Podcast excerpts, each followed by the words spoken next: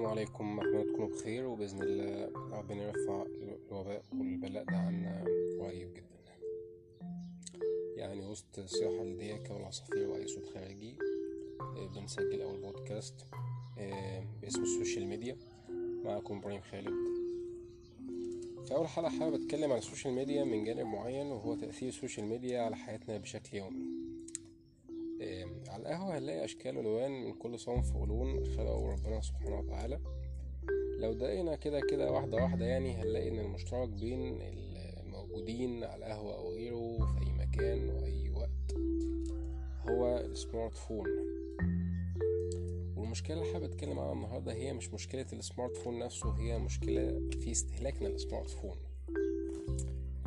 آه، مبدئيا كده أنا مش محتاج أقول كم البحوث والكتب بتذكر تأثير ال social media آه، على حياتنا وطريقة معيشتنا أو زي ما بنقول كده ال lifestyle بتاعنا يعني.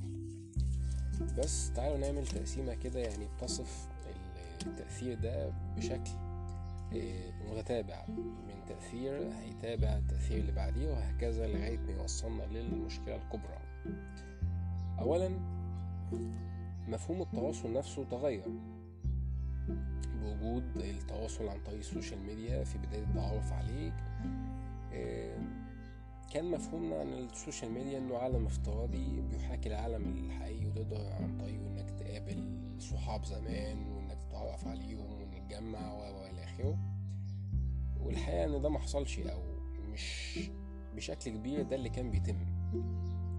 الموضوع اتقلب اتعكس من إن إحنا عايزين نتجمع لأن إحنا عايزين نخش مجال ال social media عشان يبقى التعارف بينا أو اجتماعاتنا بدل ما تبقى تجميع تبقى شات على أي platform من platforms بتوع ال social media.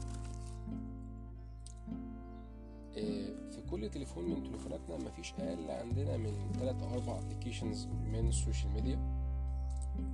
وهنا هنتكلم برضو عن خطين مهمين جدا. لازم نبقى مدركين أهميتهم. وهي أولا آه، استهلاك الفرد مننا للتليفون نفسه أو استهلاكه أو استعماله لل social media. آه، طبعا زي ما قلت إن في كتير بيستخدم ال social media آه، بهدف إنه يبعد أو يقلل أو هو بشكل يعني غير إرادي أو لا إرادي بقى بيحب العزلة وعدم تكوين صداقات جديدة وعدم اجتماعات وإلى آخره.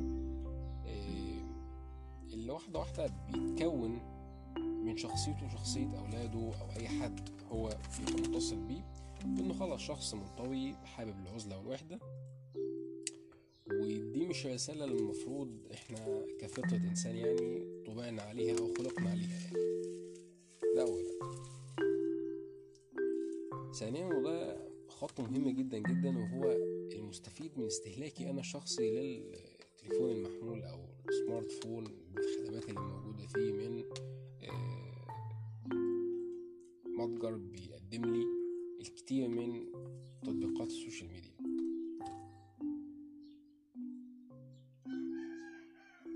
هنلاقي ان إحنا عندنا شركات كتيرة جدا بتقدم خدمات social media. وتجابهها أو تواكبها إمكانات بتطلع لتليفونات لأدوات إلكترونية وبيتم تنافس. والتنافس ده الحقيقة بيبقى على حساب المستهلك نفسه اللي هو أنت واللي هو أنا واللي هو كل حد موجود على أرض الواقع. بمعنى أنا هيطلع عندي لعبة جديدة بمواصفات خاصة محتاجة إمكانيات خاصة. من أدوات إلكترونية خاصة. فبيحصل تنافس بين الفريقين ومين المتفرج هو حضرتك وحضرتي المستهلك نفسه. هو اللي بيقف يتفرج وبالتالي هو اللي بيدفع. تحت اسمه هو بيستمتع مش أكتر. وطريقة حياتنا دي أو ال lifestyle دي لما بتتغير بتنقلنا لمرحلة تانية وهي إن إحنا نتناقش حوالين طريقة الحوار والتفكير إيه على ال social media. طبعا لا غنى عن الحديث أو يعني لما أجي أعرف قضية معينة أو مشكلة معينة لو في أتفه الأسباب أو أتفه الحاجات بين بفريقين كبار مثلا على المستوى المحلي وعلى المستوى العالمي أو لاعب معين بعينه. تمام؟ بلاقي إن النقاش مش بيدور حوالين مين يطلع مقتنع أو مين يطلع آه، متفقين أو نطلع كلنا متفقين حوالين رأي معين أو أو فكرة معينة. لا هو الفكرة انك بترمي كلمة وتجري. الكلمة دي ممكن بيها تخوض في عرض حد ممكن تأذي حد نفسيا لو هو مش مستوعب أو مش مهيأ لحاجة زي دي.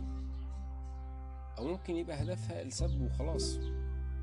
ما هي خلاص بقت عايمة يعني. آه، ودي مشكلة كبيرة جدا بتقع حوالين الحوار والنقاش على ال social media. وعلى على أعقاب هذه المشكلة يعني بيتبادر على طول الشخص اللي هو يعني زي ما بنقول كده متاكل حقه أو اللي مش متعود على حاجة زي دي إنه يتبع نفس الأسلوب ونفس النهج في إنه يرد أو يتناقش مع حد. وحظه الجميل إنه يقابل واحد زيه بالظبط كان زيه بالظبط في البداية مش متعود على حاجة زي دي أو مش مهيئ نفسيا. فبتبقى عاملة زي العدوى المنتشرة. كله يتأثر باسلوب الأقذر أو يتأثر باسلوب الأقبح في النقاش وفي الحوار. وتبقى ساحة النقاش على ال social media ما هي إلا كلها إن كل واحد بيرمي كلمة من سب أو قصف أو هتك فيرد ويمشي. وهنا بيؤول بينا الأمر إلى تدمير فكرة أصلا الحوار أو النقاش على السوشيال ميديا إلا من رحم ربي ده بينقلك لمرحلة تالتة أو لبعد آخر وهو التعامل أو الأكشن بتاعك مع أي post موجود على الفيسبوك أو أي منشور موجود. وهنا بيحصل تضارب مشاعر وأفكار بين واحد. أول ما شاف post لحد كان حب يحبه وعايز عليه وفجأة يعني عارف خبر وفاته. حزن. وعمل عليه وعمل واجب وزيادة. الراجل share post وكتب أدعية و... وفي الكومنتات إنا لله وإنا إليه راجعون.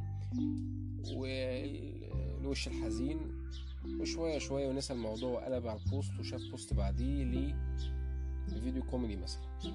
عجبه وعمل عليها هو وعمل منشن لزميله وبعديه قابل واحد بيشتم في الفريق بتاعه قام داخل شاتم وبعديه قام داخل في موضوع تالت خالص أو رابع خالص.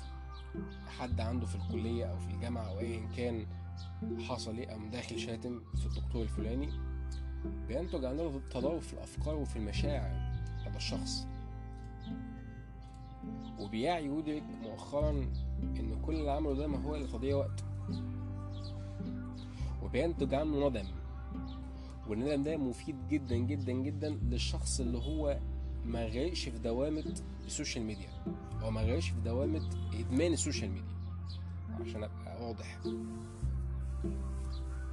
وطالما إحنا في المرحلة دي فبالتالي الأفضل لينا إن إحنا نحط limit ال limit ده نقف عنه ونعرف استخداماتي إيه للسوشيال ميديا على حسب أولوياتي الشخصية.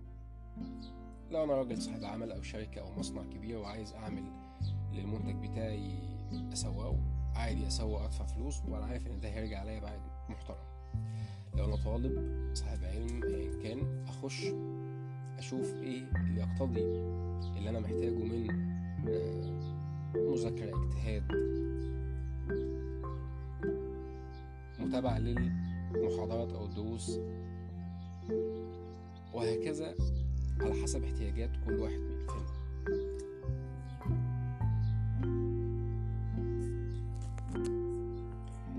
ننتقل لمرحلة تانية برضو في ضمن المشكلة دي من المشاعر والتعاطف وهو كون إن الشخص متأثر جدا جدا بال social media ومعتبرها جزء كبير جدا من حياته زي زي زي أي حد فينا. أنا لا أستثني أحد يعني. ويحصل هنا بقى المشكلة الكبرى وهي الهوس بالأرقام.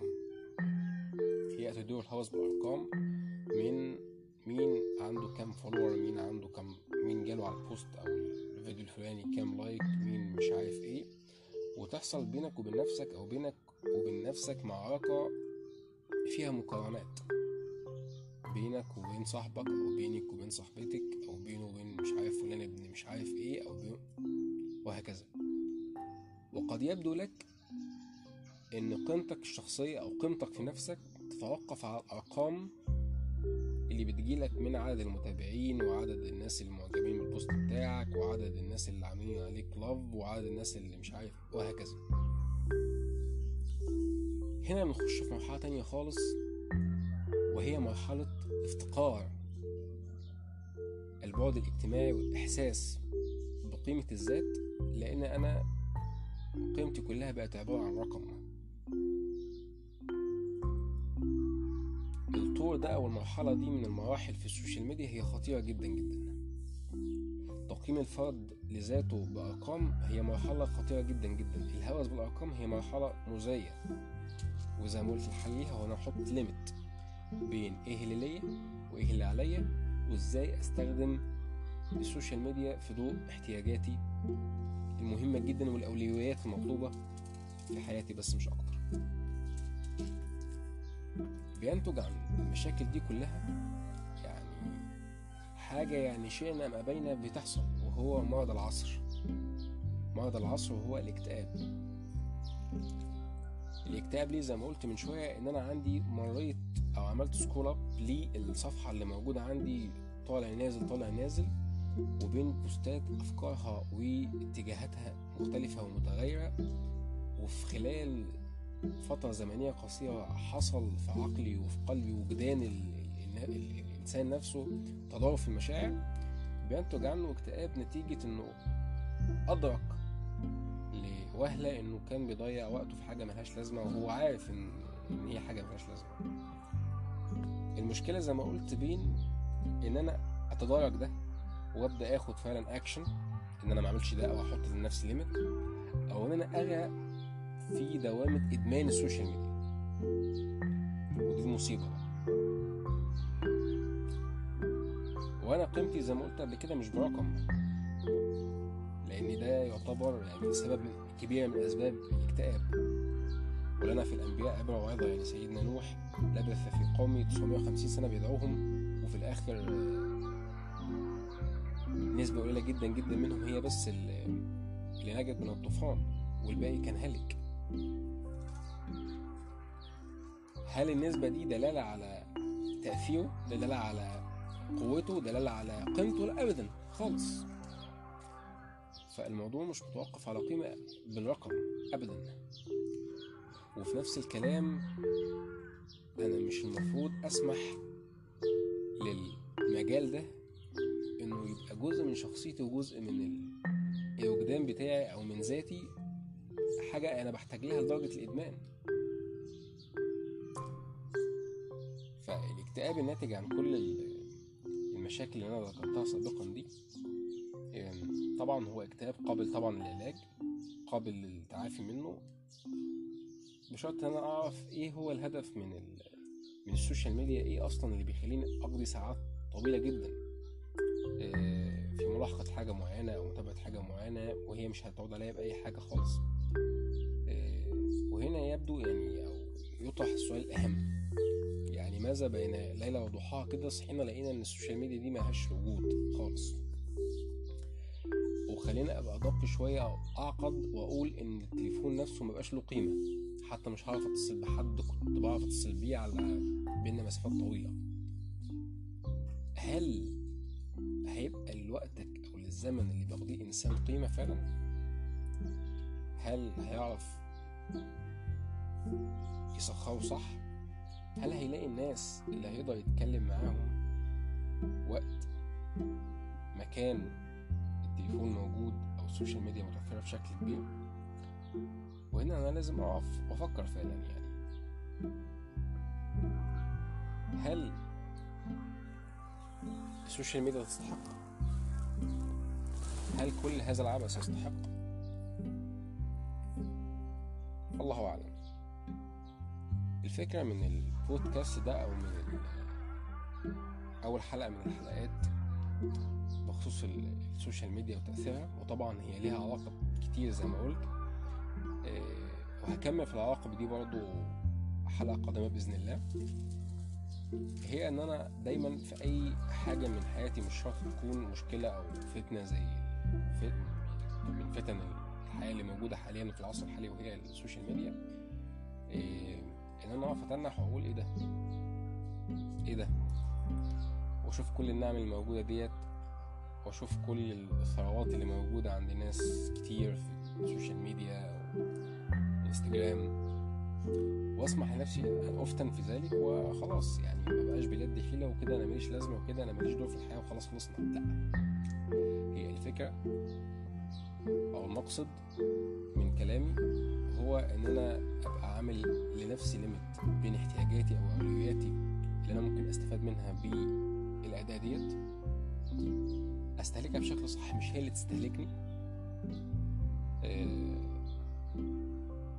وأتمنى بإذن الله يعني أكون وفيت جزء بسيط جدا أو جزء من كإفادة يعني من الموضوع دوت.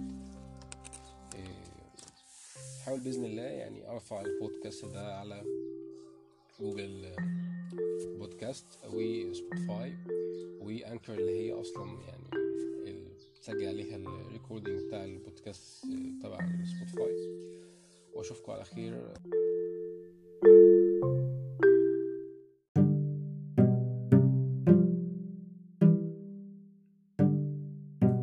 السلام عليكم. إزيكم عاملين إيه؟ اللي أنت جبت كام في ثانوية عامة؟ بمجرد ما الشهاده الإعدادية بتظهر مش بيعدي كام يوم وبينزل تنسيق دخول الثانوية العامة. تنسيق إيه؟ دخول الثانوية العامة. اللي هو بالضرورة أقل غالبا من تنسيق الثانوي الصناعي والتجاري كمان. غريبة مش كده؟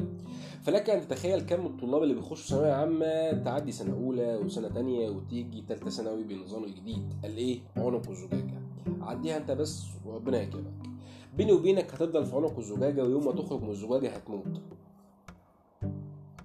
هات عيل عنده 17 18 سنة واقعد معاه وفهمه إن بعد 10 شهور يا سيدي هيخش امتحانات على أساسها هيحدد مستقبله بقية حياته. مسؤولية كبيرة مش كده؟ كبيرة إيه يا جدع؟ دي ضخمة جدا جدا جدا.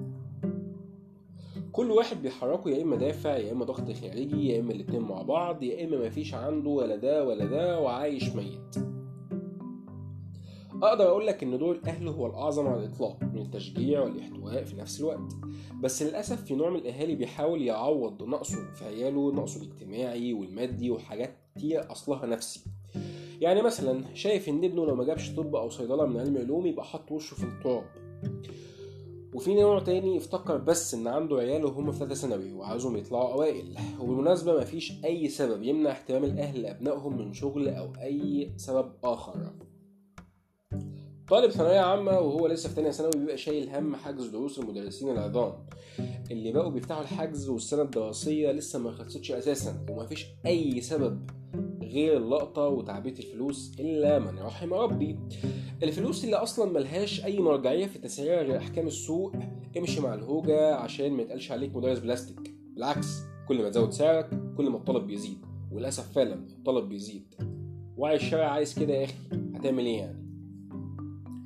الثانوية العامة مش محطة مفصلية زي ما المعظم شايف ولا حاجة هي مجرد وسيلة مش أكتر. طريقة التعليم نفسها من البداية هي المشكلة. يعني لما يبقى عندي قدامي طالب متفوق في علوم الرياضيات من صغره لغاية تالتة ثانوي وفي الآخر يدخل طب وبجد أنا بكلمكم عن نموذج حي عن الطالب ألف ميم د في الفرقة السادسة من كلية الطب بإحدى الجامعات المصرية. وهنا يعني هتقول لي شهاده التفوق في مجال ما يمنعش البراعه في مجال آخر يا عم أنا ما عنديش مانع حتى لو المجال ده بعيد كل البعد عنه. كلام سليم 100% بس لسه ما عندناش فكرة الاهتمام بالموضوعات ذات الطبيعة المشتركة زي مجالات الرياضيات والفيزياء مثل مثلا يعني على سبيل الذكر وليس الحصر. ومن باب تطوير التعليم اهتمام بالتعليم الإلكتروني اللي مش عاجب مدرسين ممكن تقول مدرسين السبوبة. على الرغم من شايف إنه الحل الأمثل حاليا لتهيئة كل الأجيال اللي جاية على النظام ده بغض النظر عن جودة البنية الرقمية والتكنولوجية في البلد أم لا. ليه؟ لأن نجاح أي نظام بيتطلب تضحية وطلاب أولى ثانوي وتانية ثانوي اللي شهدوا النظام ده من استخدام التابلت وغيره هم شهداء النظام الجديد لغاية ما تطور الوضع أو البنية الرقمية والتكنولوجية في البلد مواكبة بالنظام الإلكتروني أو التابلت زي ما عارفين عشان يصب كل ده في مصلحة الأجيال الجاية. عشان كده كتير مننا بيكتشف حقيقة نفسه لما بينضج متأخر وهو في الكلية. لو لقى فعلا نفسه حابب الكلية أو حابب يغير المجال. بس الوقت عدى خلاص. ويا ترى فعلا الوقت عدى خلاص. يعني في نماذج كتيرة زي دكاترة ومهندسين وفي نفس الوقت أدباء وشعراء زي دكتور أحمد خالد توفيق غنى عن التعريف. دكتور رهيم ناجي وده كان شاعر ويعني ألف الأطلال لأم كلثوم. وباشمهندس إبراهيم خالد اللي بيكلمكم حالا. الأهم من مجموعة ثانوية عامة قدام الناس هو مدى نضجك واكتشافك حقيقة نفسك وكل ما كان ده بدري كل ما هتتفوق في أي مجال أنت حابه. وصدقني ده السر الحقيقي. مفيش أي نظام من صنع البشر يقدر يتحكم فيك كإنسان لمطلق الحرية في اختيار حياته. يعني بس كده وقفت كتابة. نقطة. هنفترض إن أنت يعني راجل حابب تسمعني أو الموضوع عجبك هتخش ببساطة على ال Play Store بتاعك على Google Podcasts لو أنت Android أو Apple Podcasts لو أنت iOS الناس اللي بتشيل تفاحة. أو application ات زي application ات حلوة دي. زي Breaker أو RadioPublic وهتنزل application عادي خالص وهتبحث في ال ال application بتاعك على بودكاست على القهوة زي ما موجود بالظبط في اسم البودكاست ده. هتخش تعمل follow أو subscribe ويجي لك حلقات اللي أنا بنزلها كل جمعة بإذن الله وأي update جديد للبودكاست. أشوفكم على خير. مع السلامة.